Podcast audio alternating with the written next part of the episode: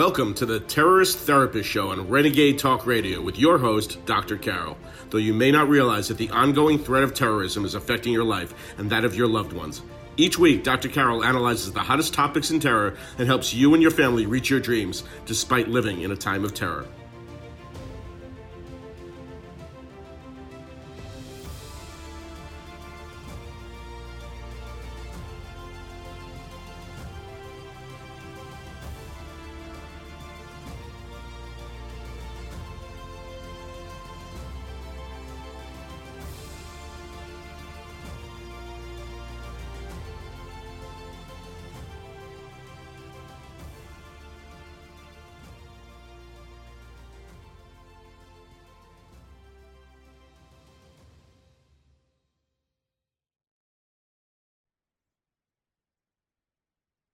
Terrorists and Sharia law are closer than you think. Welcome to the Terrorist Therapist Show. I'm Dr. Carole Lieberman, a psychiatrist and your terrorist therapist. Well, today we're going to be talking about some um, interesting and mildly disturbing, that's uh, actually more than mildly disturbing, um, topics or, or information um, about what is happening.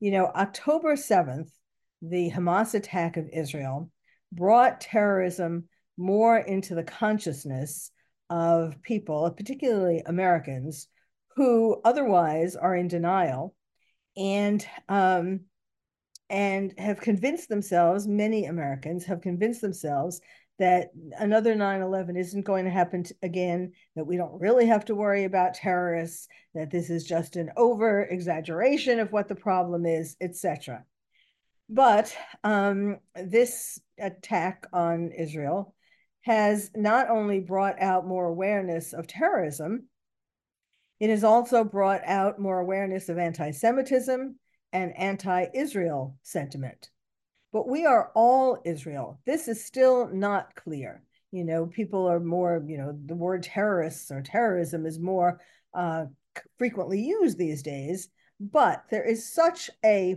an ignorance, such an information gap, such an awareness gap amongst people as to what terrorists really have have done already and have in mind for the future. So today we're going to be talking about that. Um, now, also, Americans, many Americans, are in denial. They think that only Israel and Jews need to worry. But in fact, it's global jihad and global Sharia law that terrorists have been planning to um, perpetrate for over a thousand years. So now it's actually psychologically, it makes people feel better to think that it's only Israel and only Jewish people who have this problem. But, uh, and to think that they're safe you know, if they're not in Israel and they're not Jewish. But that couldn't be furthest from the truth.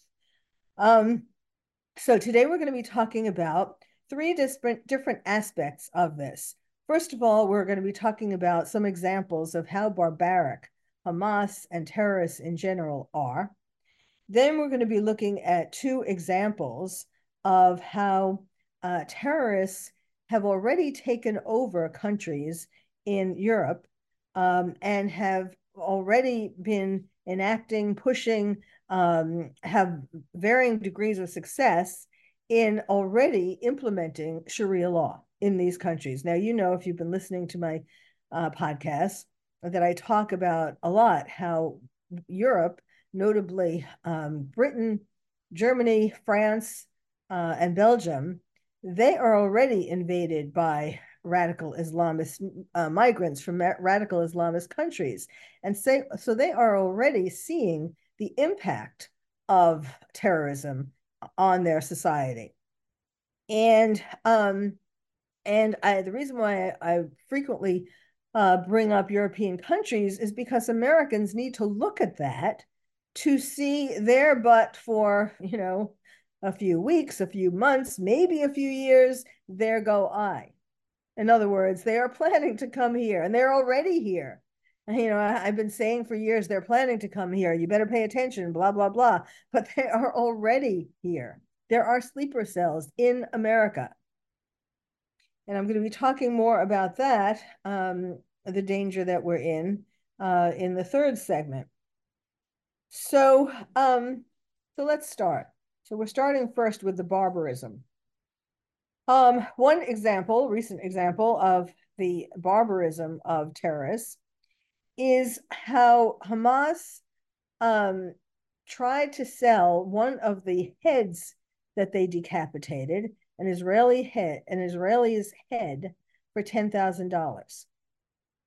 Now, this all comes from, as I've mentioned before, the Quran, where there is a quote that says, When you meet the unbelievers, strike their necks. Now, that is why so many, uh, their enemies, you know, one of the first things that they do um, is to is to behead them. Now, um, there was a an Israeli uh, soldier, Sergeant Adir Tahar, 19 years old from Jerusalem.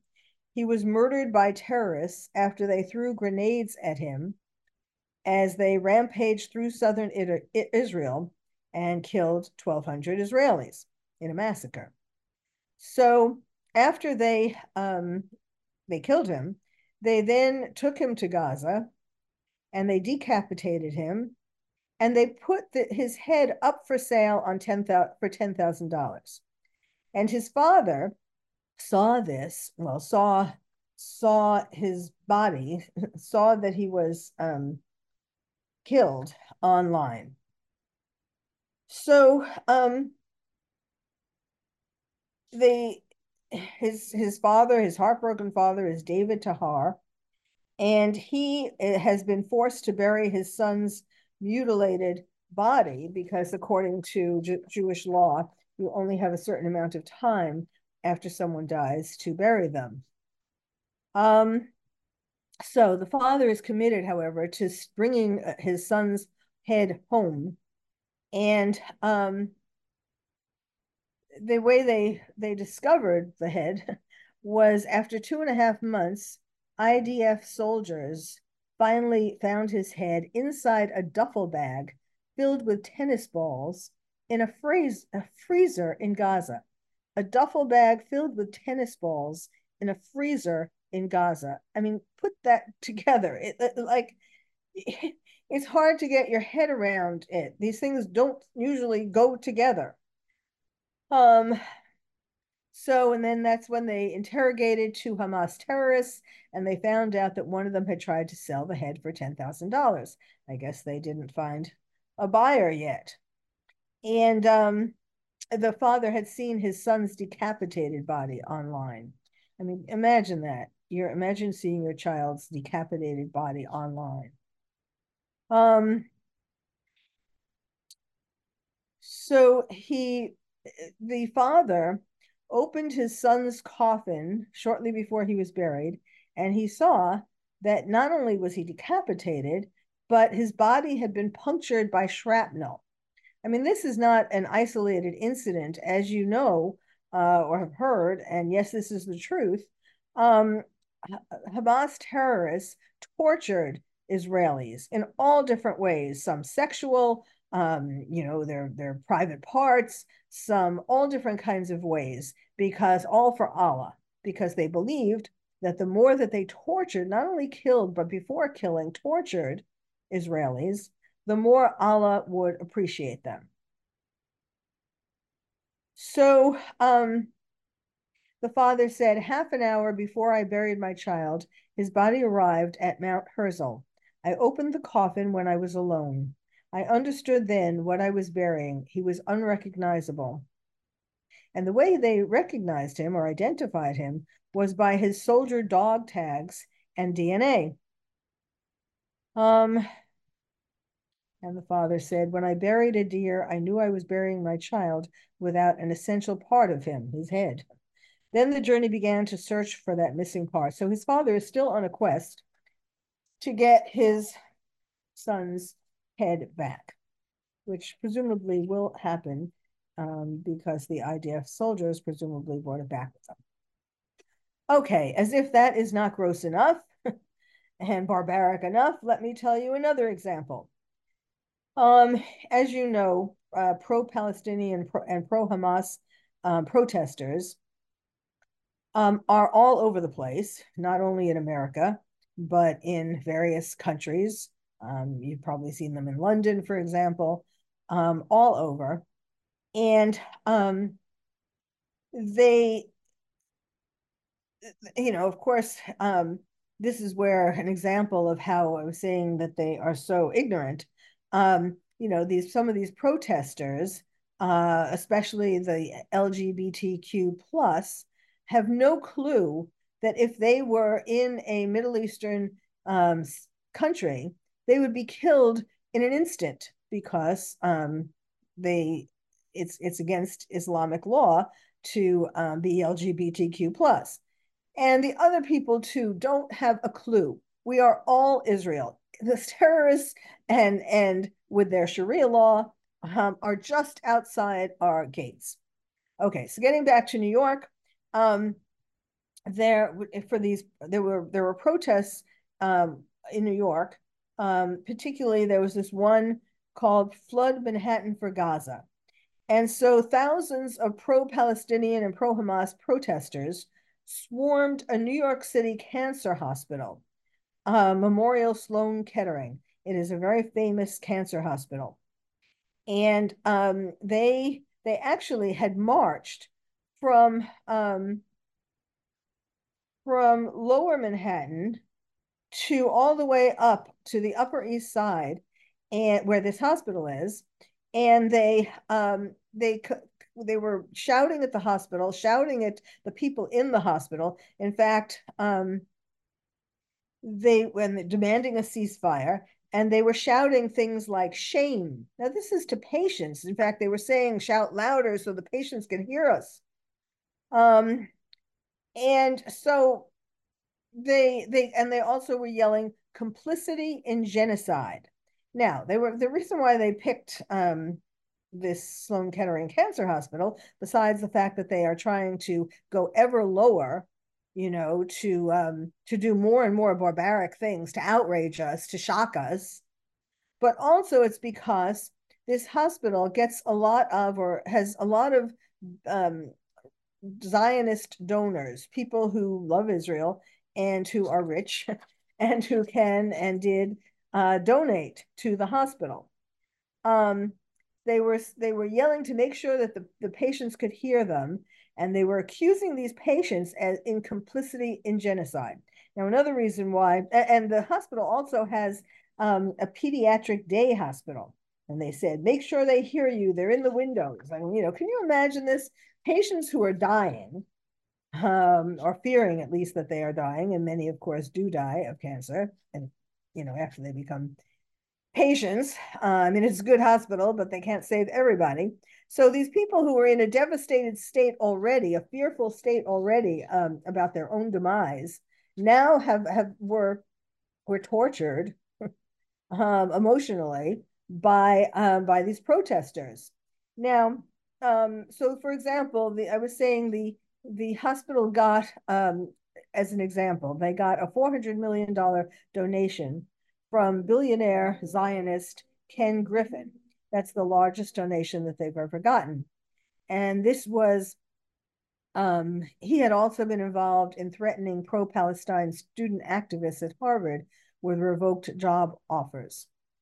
So, um, and he condemned the protesters and so on.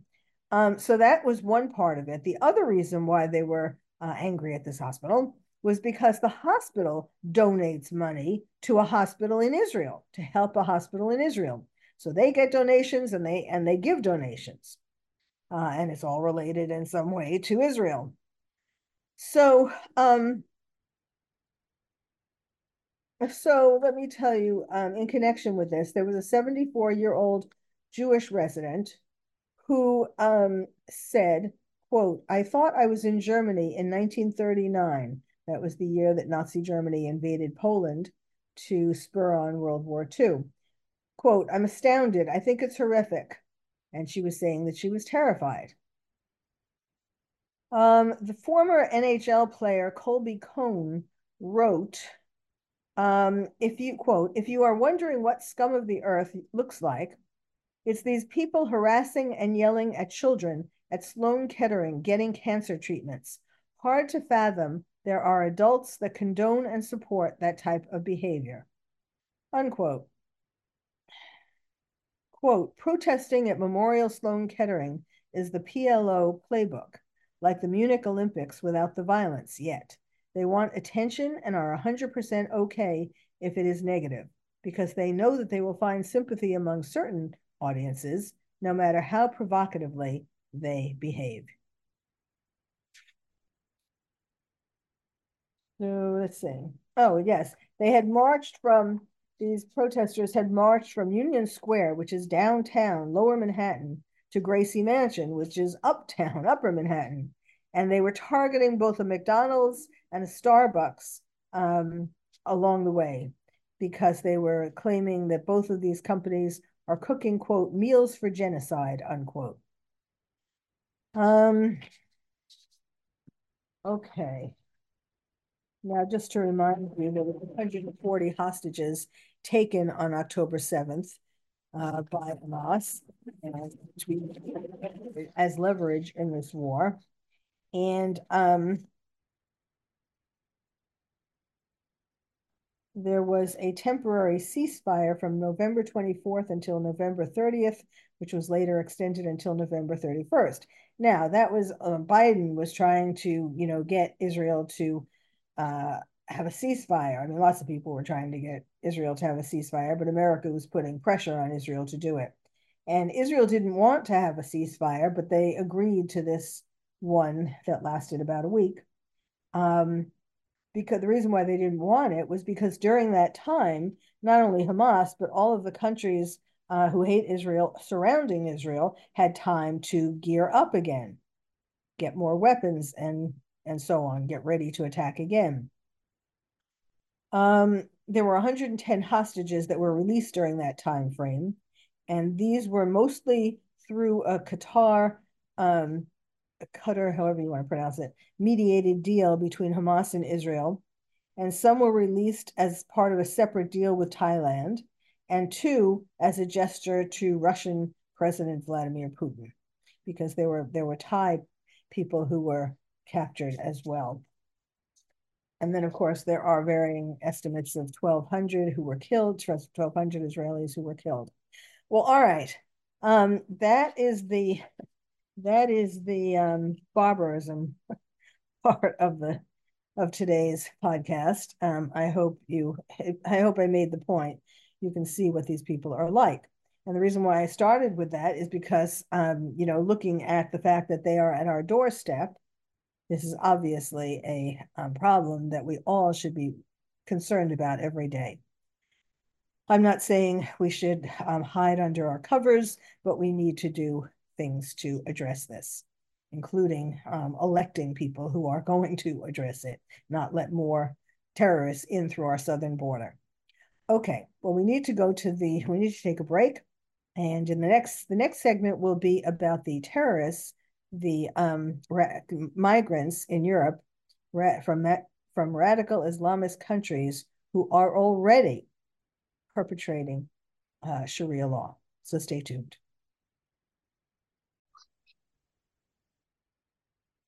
Welcome back to the Terrorist Therapist Show, where we're talking today about terrorists and Sharia law are closer than you think.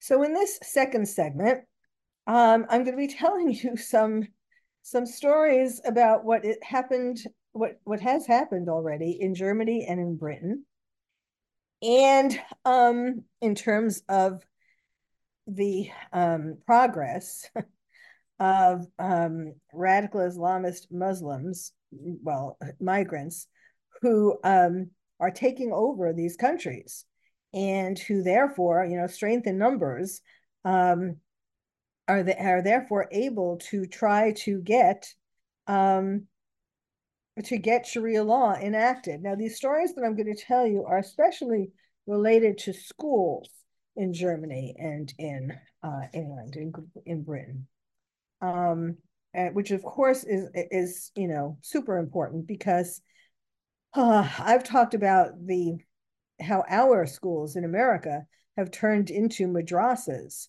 You know, madrasas are schools usually in radical Islamist countries um, that teach children to become terrorists. And that is basically what is happening in American schools. But now let's look at um, European schools and see what's happening there.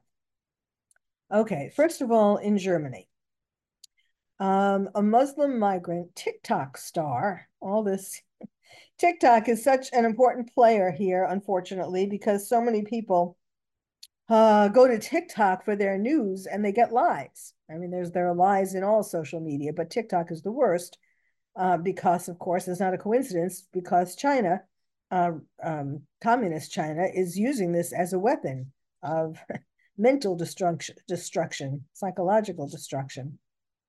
Anyhow, in, in Germany, a Muslim migrant TikTok star says, quote, soon we will, br- we will bring Sharia law to Germany. Now, this radical Islamist TikTok star uh, was saying, we are, quote, we are taking over your, your West. His name is Breezy Durdan El Jeffy. And um, he goes on live stream on TikTok. And he said, quote, soon we will bring Sharia law to Germany. There are so many of us here already. After Germany, it's Austria's turn. For anyone who doesn't take part in Sharia law, um, his word is mustard gas. Mustard gas to kill the people, the infidels. I mean, that's the that's the uh, long-standing theme. Okay. Um, now he has 50,000 followers and some of his videos reach six figure views.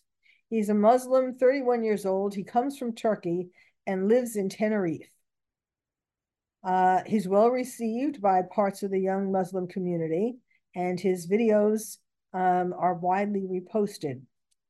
And he said, quote, you Germans behave yourselves. Otherwise, I'll just say one word, mustard gas. And he speaks about other violence also to threaten the Germans. Quote, we will make sure that Germany goes down the drain. There are so many of us here already. After Germany, it's Austria's turn. And then he he brags about um, sometimes he reports he's in Tenerife and he brags, nobody can do anything to me. You can either you can neither denaturalize me nor deport me. I have dual citizenship. And then he talks about I went on vacation on taxpayers' back and registered as unemployed in Germany. So in other words, this is what the migrants do. They register uh, like that they don't have any money, they're unemployed, and then they get social services and they use that money for whatever, such as taking vacations in Tenerife. Okay, now here's another um, story from Germany. High school students act as Sharia police, pressuring other Muslims who don't obey it strictly. Um, not only are they pushing, you know, Sharia law on other Muslims, but they're also pushing it on non-Muslim students. And this is in Neuss. I'm not sure. I, Neuss. Uh, I'm just guessing that that's how you pronounce it in Germany. I think it is, though. Um, I've been to Germany. um, okay. So Muslims in um, schools are trying to enforce Sharia law. In particular, there's this story about four students who are said to have acted as Sharia police. They are between the ages of 17 and 19, and they publicly speak out in favor of Sharia law, and they put pressure on Muslim students who had different opinions, who didn't want to follow Sharia law as strictly. So the students demanded, for one thing, uh, from their classmates and teachers that all women at school must wear a headscarf, a scarf. Um, all women. So they're not just saying all Muslims have to wear hijabs, um, but all students, even if they're not um, Islamist. He also said that um, it, it demanded, they also, these four, uh, demanded that there be a prayer room established and an early end to school on Fridays for Muslim prayer time and gender segregation at school, especially during swimming lessons. Um, You know, they were exerting this pressure, especially on, on Muslim students who they felt were not good Muslims. Um, now, the, the school's management contacted the state security agency, but the public prosecutor's office was unable to find any criminal offenses in the student's behavior. Only one of the four students was briefly excused from class. They don't want to say uh, um, expelled or, or um, you know, briefly excused. Um, this is the this is the problem that there are so many radical Islamist um, migrants in these Euro Western European countries. And also, it's not just Western European anymore. Sweden, I mean, there are some other countries also that have be, been inundated. And so they are afraid of being called Islamophobic and having riots. You know, just recently, um, uh, there were riots in France. Uh, I did a podcast on this. You might want to go back and look that up. It, it was a really interesting and tragic situation where I talked about the story of a um, a Muslim teenager who was driving a car in um, in France, and uh, a policeman saw that the car was being driven erratically, and he stopped this teenager um, you know, to to ask him what he was doing or ask him if he was okay or, you know, to give him a ticket probably. Uh, to, I mean, to see what he had to say for himself and then potentially give him a ticket. Well, um, accidentally, he was he had a gun. The policeman had a gun, and um, he wasn't aiming it at this teenager originally, but the teenager um, put, stepped on the gas when the um, policeman tried to stop him, he stepped on the gas and that moved the gun that the policeman had. And uh, it ended up shooting the teenager. Well, that was enough of a, it's kind of like what happened on October 7th. You know, you have an, an incident. Well, that was October 7th was a little, a little more serious, but I mean, this is one person and that was like 1200 plus. Um, but um you know it like everybody is so not everybody there are people who are so ready just looking for an excuse to uh, erupt and um in a radical islamist way and um and so when when this happened when this incident happened um you know that erupted all the migrants all the radical islamist migrants in in france. I don't know all 100%, but most of, it seemed like all, they were all in sympathy in any case, not all of them um, you know, set fire to to towns and and uh, uh, turned car up, cars upside down and did all kinds of violent stuff, uh, looting, of course. Um, but um, you know, so that was there. That just it was like it lit a fire that was there, and um, you know, the anger that was that was there. And so it's really serious because again, he wasn't just asking that all Muslims do this, he was asking that all women do this, and then also the other things, the prayer room and everything else. Um, there's this, you know, some people have said that pretty soon non-Muslim Germans might be flogged or even executed for daring to drink beer or for eating pork cutlet, schnitzel, or pork pork sausages because, you know, pork and beer are against um, Islamist law. Okay, now let me tell you about England, the school in England. This is an interesting story too. Um, in Britain, Britain's this this involves Britain's strictest head teacher. I was forced to stop Muslim prayers after teachers were being harassed, were racially harassed. So there is this, first of all, there's this school in Britain called the Michaela Community School. And it is very, it is a very well-respected school. It gets top grades, gets the students to get top grades. Um, and the head of the school is named Katharine Birbalsingh, or words to that effect. Um, Birbalsingh, yes, that looks what it is. Um, now she, so she, after the, the teachers were being racially harassed, and so she had to ban Muslim prayers. Now, needless to say, this was not popular. And um, one student was used as sort of the spokesperson um, for these people who weren't happy with her banning the prayers.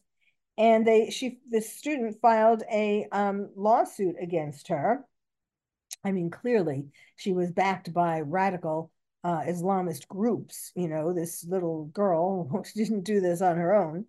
Um, and um,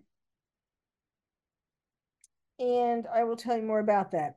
But now this this teacher, I will call, I will call her Catherine, so I don't have to keep tripping over her last name. Um, she was the school leader and she is known as Britain's strictest head teacher. And so she, the this student, um, is caused brought her before a high court, and she is being challenged by a Muslim pupil over this banning of the prayers. Um, so the teacher, who, again, who is very well respected, um, warned that, quote, multiculturalism can only succeed, unquote, when every group makes sacrifices for, quote, the sake of the whole. Um, she, it's not only this teacher who put enacted the ban, but the school's governing body. You know, she spoke to the school's governing altogether. She and the school governing body decided to stop prayer rituals when some pupils started them, quote, against a backdrop of events, including violence, intimidation, and appalling racial harassment of our teachers, unquote. So, uh, so they can't name the pupil. Of course, they protect the pupil, but they name the teacher, um, which is actually very dangerous because you know what has happened in France. There are teachers who have been killed uh, because people have decided they didn't like the way the teacher talked about Muhammad. Um, so let's see. Now, this school is really, as I said, really uh, respected because of its how how high performing it is. It's a state school. It's in Brent, which is in northwest London. It has around 700 pupils, about half of whom are Muslim. It's known for its strict approach to discipline, like in general, not just about banning the prayer, but in general, because they they um, for example, they insist upon silence in corridors and they ban smartphones. So it's not just about banning um, Islamist prayer. You know, they are, are generally are very strict because they want their students to get very high grades on these um, national tests. Um, so the it was um, when they were at the high court um, the school said that they took the action on these prayers because of concerns about a quote culture shift over segregation between religious groups and intimidation within the group of Muslim pupils. You know, intimidating the the teachers and the and and the pupils. Um, so now a representative for the school trust said um, that the school's actions were based on teachers' conversations with pupils over certain incidents. For example, they heard about a Muslim girl who had dropped out of the school choir because she told it was haram, which means forbidden in Islamist beliefs. Um, so, in other words, they were intimidating Muslims as well as non Muslims. And this girl, as an example, felt so intimidated that she dropped out of choir because, you know, because they were telling her, how could you do this? This is haram. Um, a number of children had been told that they were bad Muslims for not praying, and they had begun to pray. Um, I mean, you know, that's okay if you want to pray, but you shouldn't be intimidated into praying.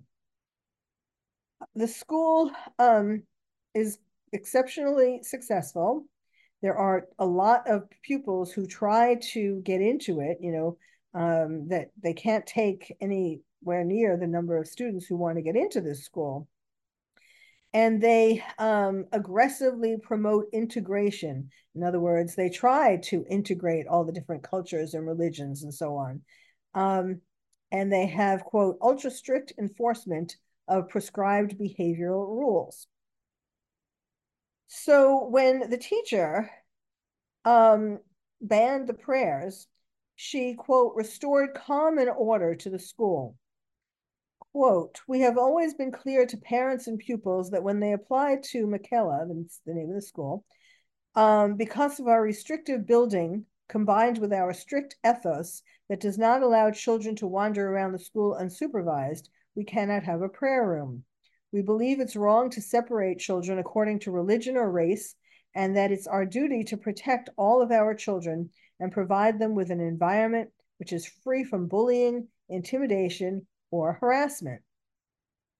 Now, this school, Michaela School, was ranked uh, top in the country last year for, quote, progress eight, unquote, which means that that's a measure of how much a secondary school has helped pupils improve since primary school.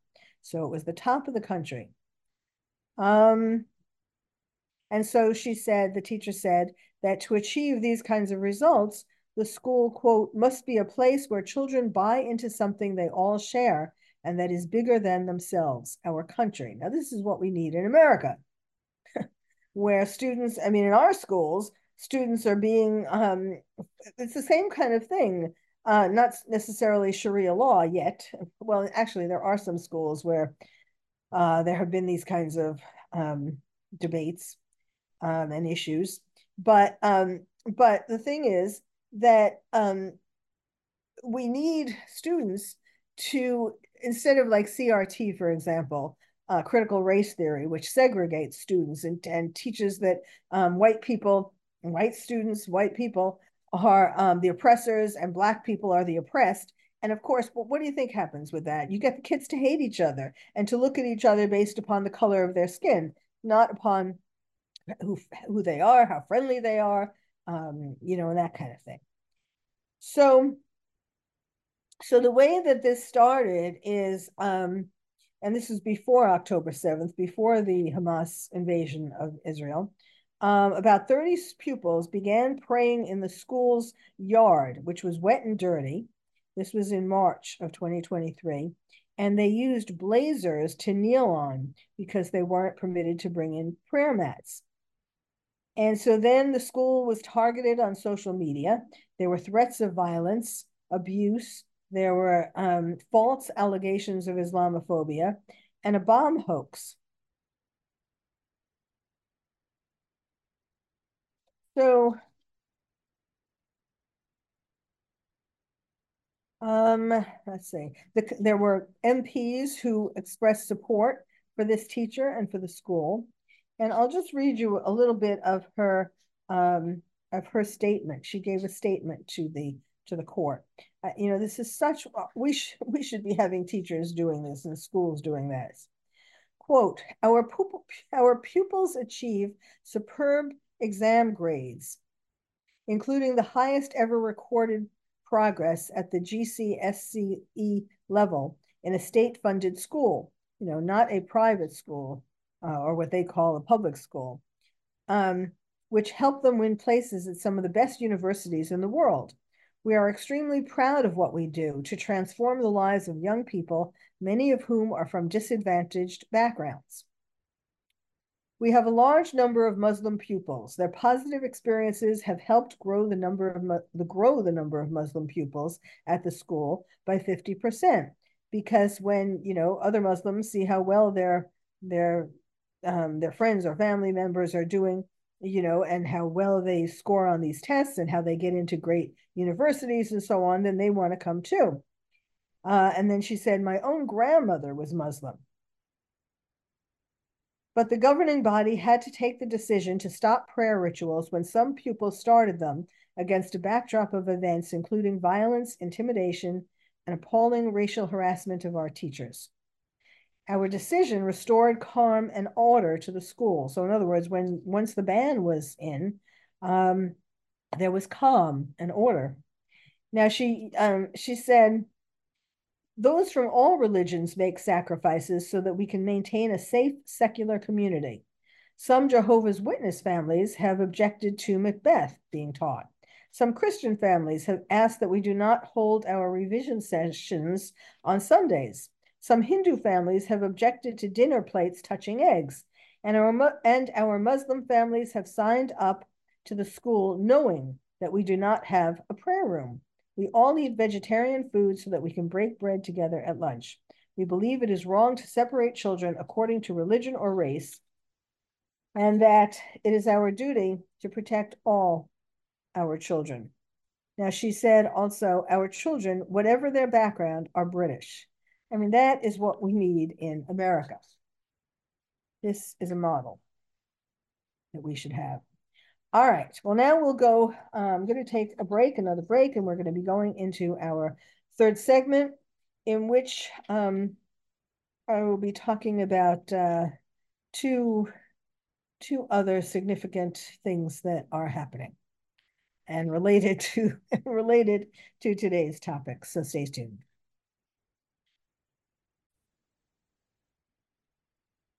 Welcome back to the Terrorist Therapist Show, where we're talking about terrorists and Sharia law are closer than you think.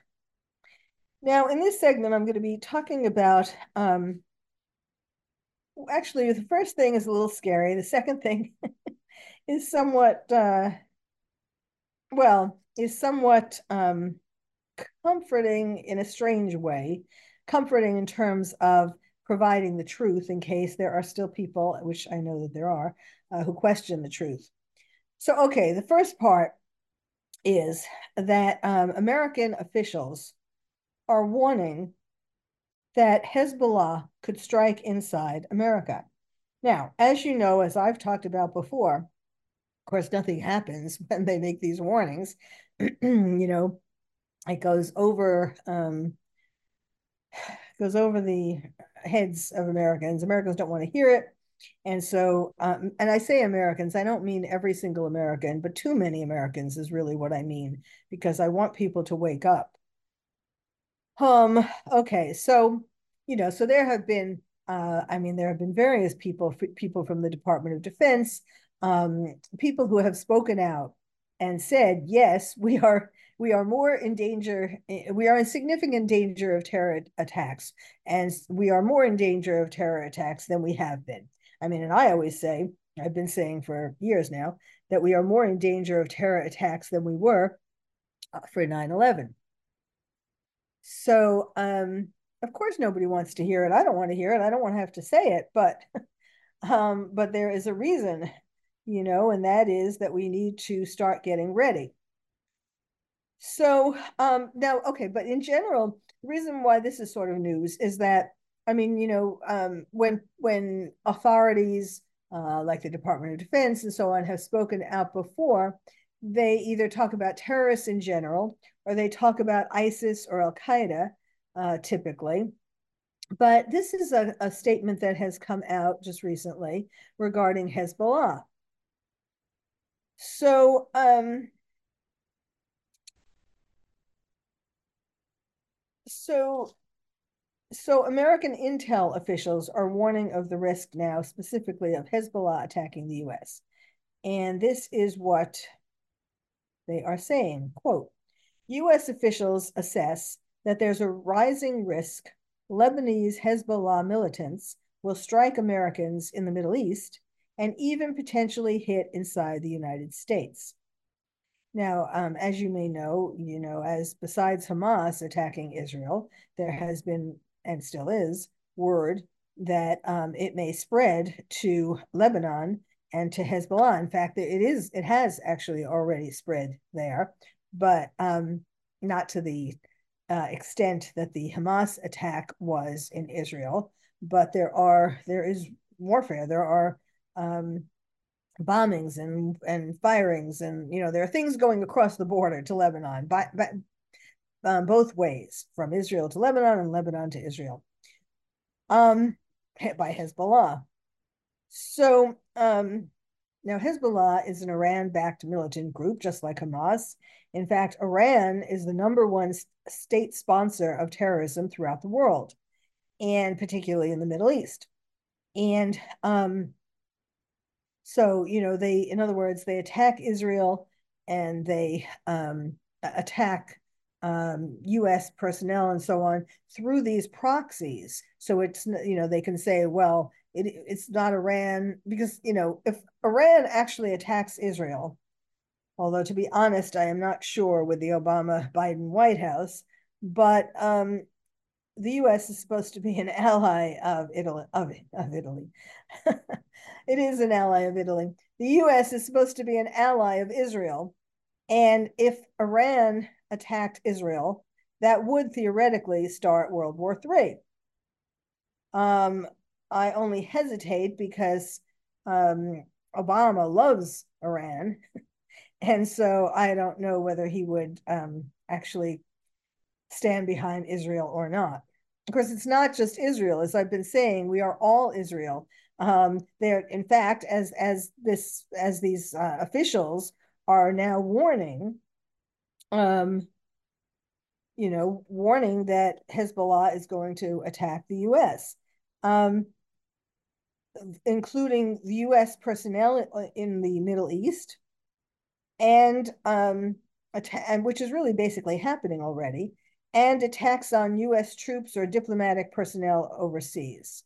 You know, in other words, Americans who are in the Middle East are in danger, and and have been. I mean, there are there are these attacks, um, not by Hezbollah, but by well, I guess Hezbollah could be included, but like the Houthis. and there are all these ships, attacks on ships. It's very complicated because people, everybody's attacking everybody. But anyway, getting back to Hezbollah and this current um, statement that Hezbollah could strike inside America. Um, the chance for an assault on U.S. soil is also growing. Uh, quote, Hezbollah could draw on the capability they have to put people in places to do something. Um, you know, referring to attacking America. It is something to be worried about. it is something to be worried about. What are they doing about it? Um,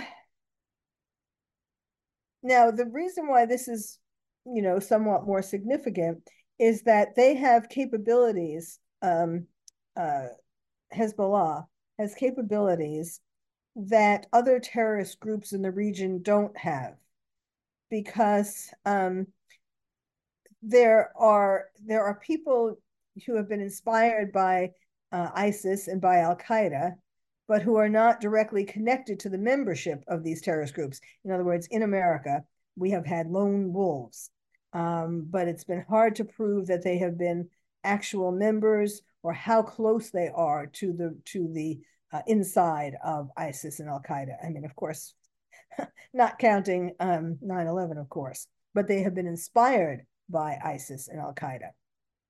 Now, Hezbollah um, has an expansive international network that would allow the group to use its operatives to carry out an attack in the United States. In other words, um, basically what they're saying is that that basically that there are Hezbollah cells in America already. Um, I mean, there are all kind. There's ISIS, there's Al Qaeda, there's Hezbollah. They're all coming in through various means, but the most, the easiest is the southern border, and they have, as I've talked about before, they have in fact um, found, caught, and and released, catch and release terrorists um, who are on the the American terrorist watch list. So we know there are terrorists already in America, and that have been who have been coming in since Biden um, has been in office. I mean, they've been sneaking in a little bit before that, but not in significant numbers like they are now. Now, okay, so that's the scary part. And now here is, I don't know really how, I mean, comforting in a sense that unfortunately, especially through social media, um, and because they are they want to believe this a lot of people are refusing to believe that uh, even though there have been videos and photos and all of that um, on social media uh, from Israel showing the well i guess we're back to barbarism showing the barbaric way that hamas invaded israel and what they did to israelis um, but a lot of people still don't want to believe it. You know, they say that these the pictures were photoshopped and the videos, you know, were edited and all of that. I mean, you know, if somebody wants to be wants to be against Israel, they'll say these kinds of things. However, Israel has done something to um, to try to correct this. Um, they have created a website, a new website, and in its first week, it had 43 million viewers. Now, um, there's a word in Hebrew called hasbara, which means the explaining. And what that is, is um, explain where Israel wants to explain to the world why Israel does what it does, because, you know, apparently they have to, because people people want to question, don't want to believe uh, their eyes. So um, for decades, Israelis have worried about um, getting people to understand what Israel is all about and why why it does what it does and what is really happening and so, so on. And now the October 7th attack um, in Israel and the uh, the campaign in Gaza to uproot Hamas terrorists, you know, has caused people to um, disparage Israel and not believe their eyes and that kind of thing all the more than in the past. Now, um, so after October 7th, you know, first everybody, there, there was shock and awe, right? At first, everybody was shocked. Some people thought it was terrible. Some people rose up pro Hamas and pro Palestine. Um, but um, to some degree, uh, the shock of how horrible the attack was has worn off. Now, um, there are pro Palestinian marches in in all over the world, like I was saying, London, Paris, Rome, Berlin, Montreal, Toronto, New York, and Los Angeles. And I mentioned um, in one of my prior uh, podcasts about how the irony that uh, that the the protesters even had the the gall to um, protest uh, at the World Trade Center, you know, Ground Zero. Um, and they are demanding an immediate end to the Gaza war, and that would mean that there was still a sufficient number of Hamas um, soldiers and who are still standing. So um, they want they want Israel to be declared guilty of war crimes, crimes against humanity, uh, by the International Court of Justice. I mean, it, it has. I, I will be honest. I have been shocked at um, at how it seemed like overnight there were all these people who revealed their hatred for Israel and for Jews. And it's not because of Israel Israel trying to protect itself in Gaza and trying to kill unashamedly um, Hamas, but it obviously was there before October 7th. So um, so there are people coming out and talking on behalf of Israel and explaining, you know, the situation. But Palestinians and their supporters, the media has been giving more airtime to pro-Palestinian and pro-Hamas um, protesters, which is again crazy. You would think the media would realize we shouldn't be pro-terrorists, you know. Ah, this country has gone upside down. Um, so, um,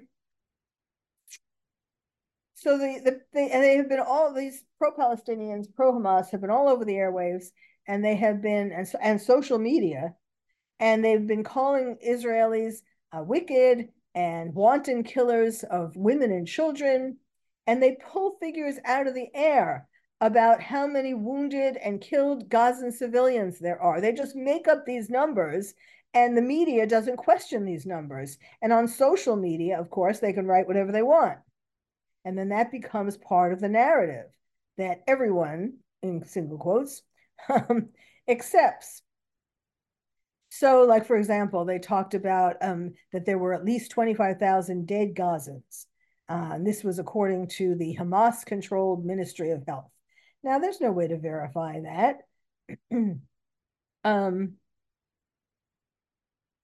uh,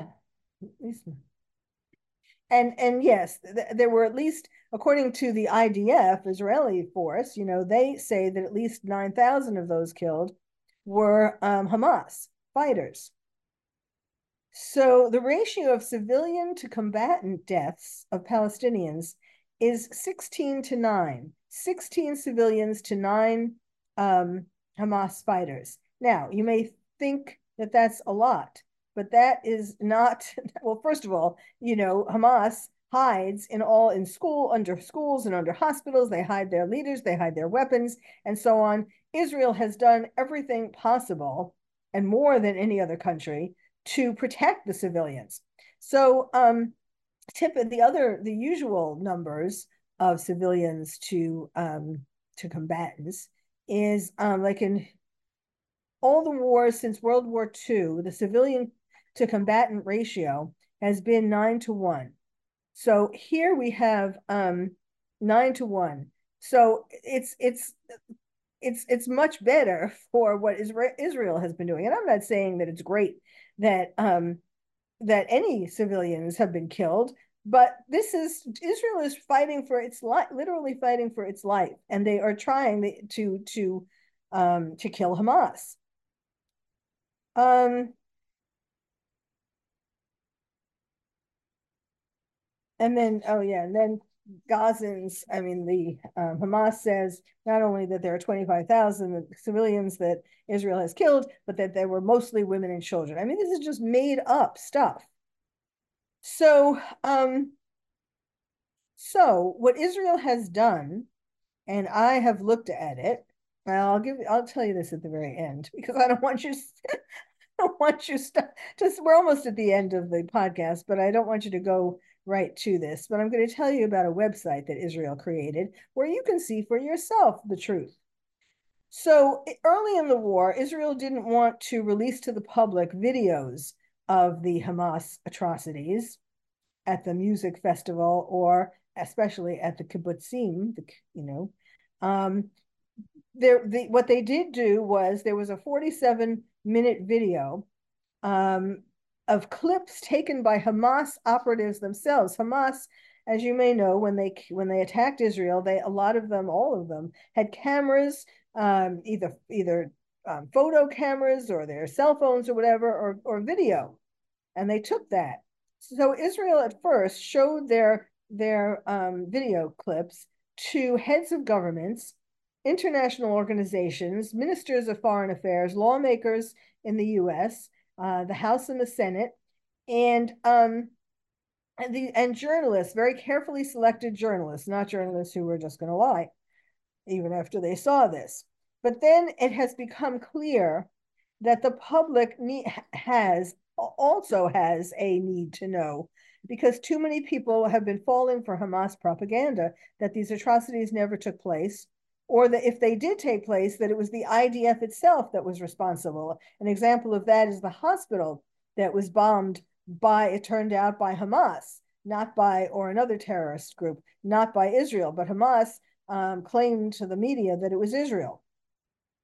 So they decided to release these videos. And um, in order to show just anybody actually online um, what and, and it, it describes um, it describes who the picture who took the pictures. There are photos and there are videos and it describes where these came from. Some of them are from the idf israeli defense um, force and some of them are from um, hamas you know who was who were wearing these things on their on their heads that were taking videos. Um, they are awful they are, I, I watched uh, some amount before I was too nauseous to continue. It, there's a warning on it that says extreme viewer discretion is advised, and that is true. Certainly don't don't let any children see this or anybody who has any kind of like if you're already depressed or already anxious about what you've already heard about what's going on um, you probably shouldn't watch this, but perhaps you have someone, a friend or a family member who has a little stronger stomach who could watch it and tell you what what it shows. Anyhow, the website is Saturday dash October dash seven terrorist.com. It's https colon slash slash Saturday dash October dash seven dot com. And I do think that um, if you can, if you're up to it, or if you know somebody who is up to it, take a look. You don't have to watch everything. It it divides it into certain categories, so you can choose.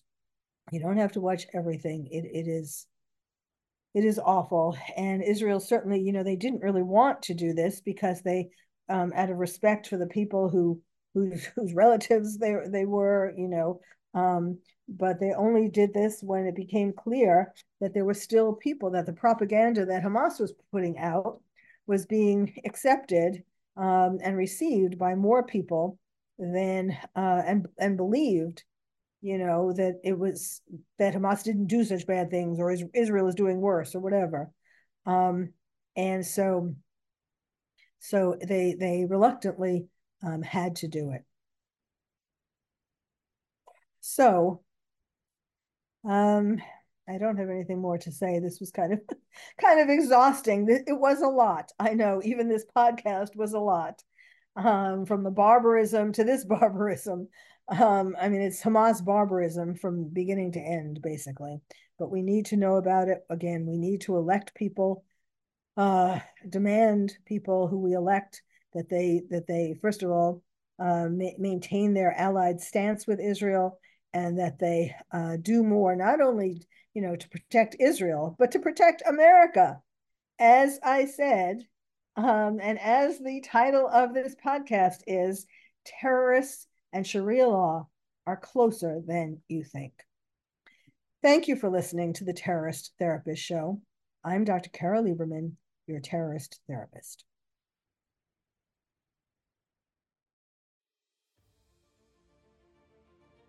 If you would like to find out more about terrorism from me, your terrorist therapist, visit my website, terroristtherapist.com. And if you're a parent or teacher and want to build stronger nests for your kids to become more resilient, check out my new award winning book, Lions and Tigers and Terrorists, Oh My How to Protect Your Child in a Time of Terror. It's the first and only book about terrorism for kids. You can find it wherever books are sold or directly from the publisher at terrorismforkids.com. Terrorism, the number four, kids.com. I'm Dr. Carole, your terrorist therapist. Thank you for listening to the Terrorist Therapist Show on Renegade Talk Radio with your host, Dr. Carole. We hope listening to the show has made you feel calmer, more resilient, and more able to reach your dreams despite living in a time of terror. You can also check out past shows on Renegade Talk archives for more insights.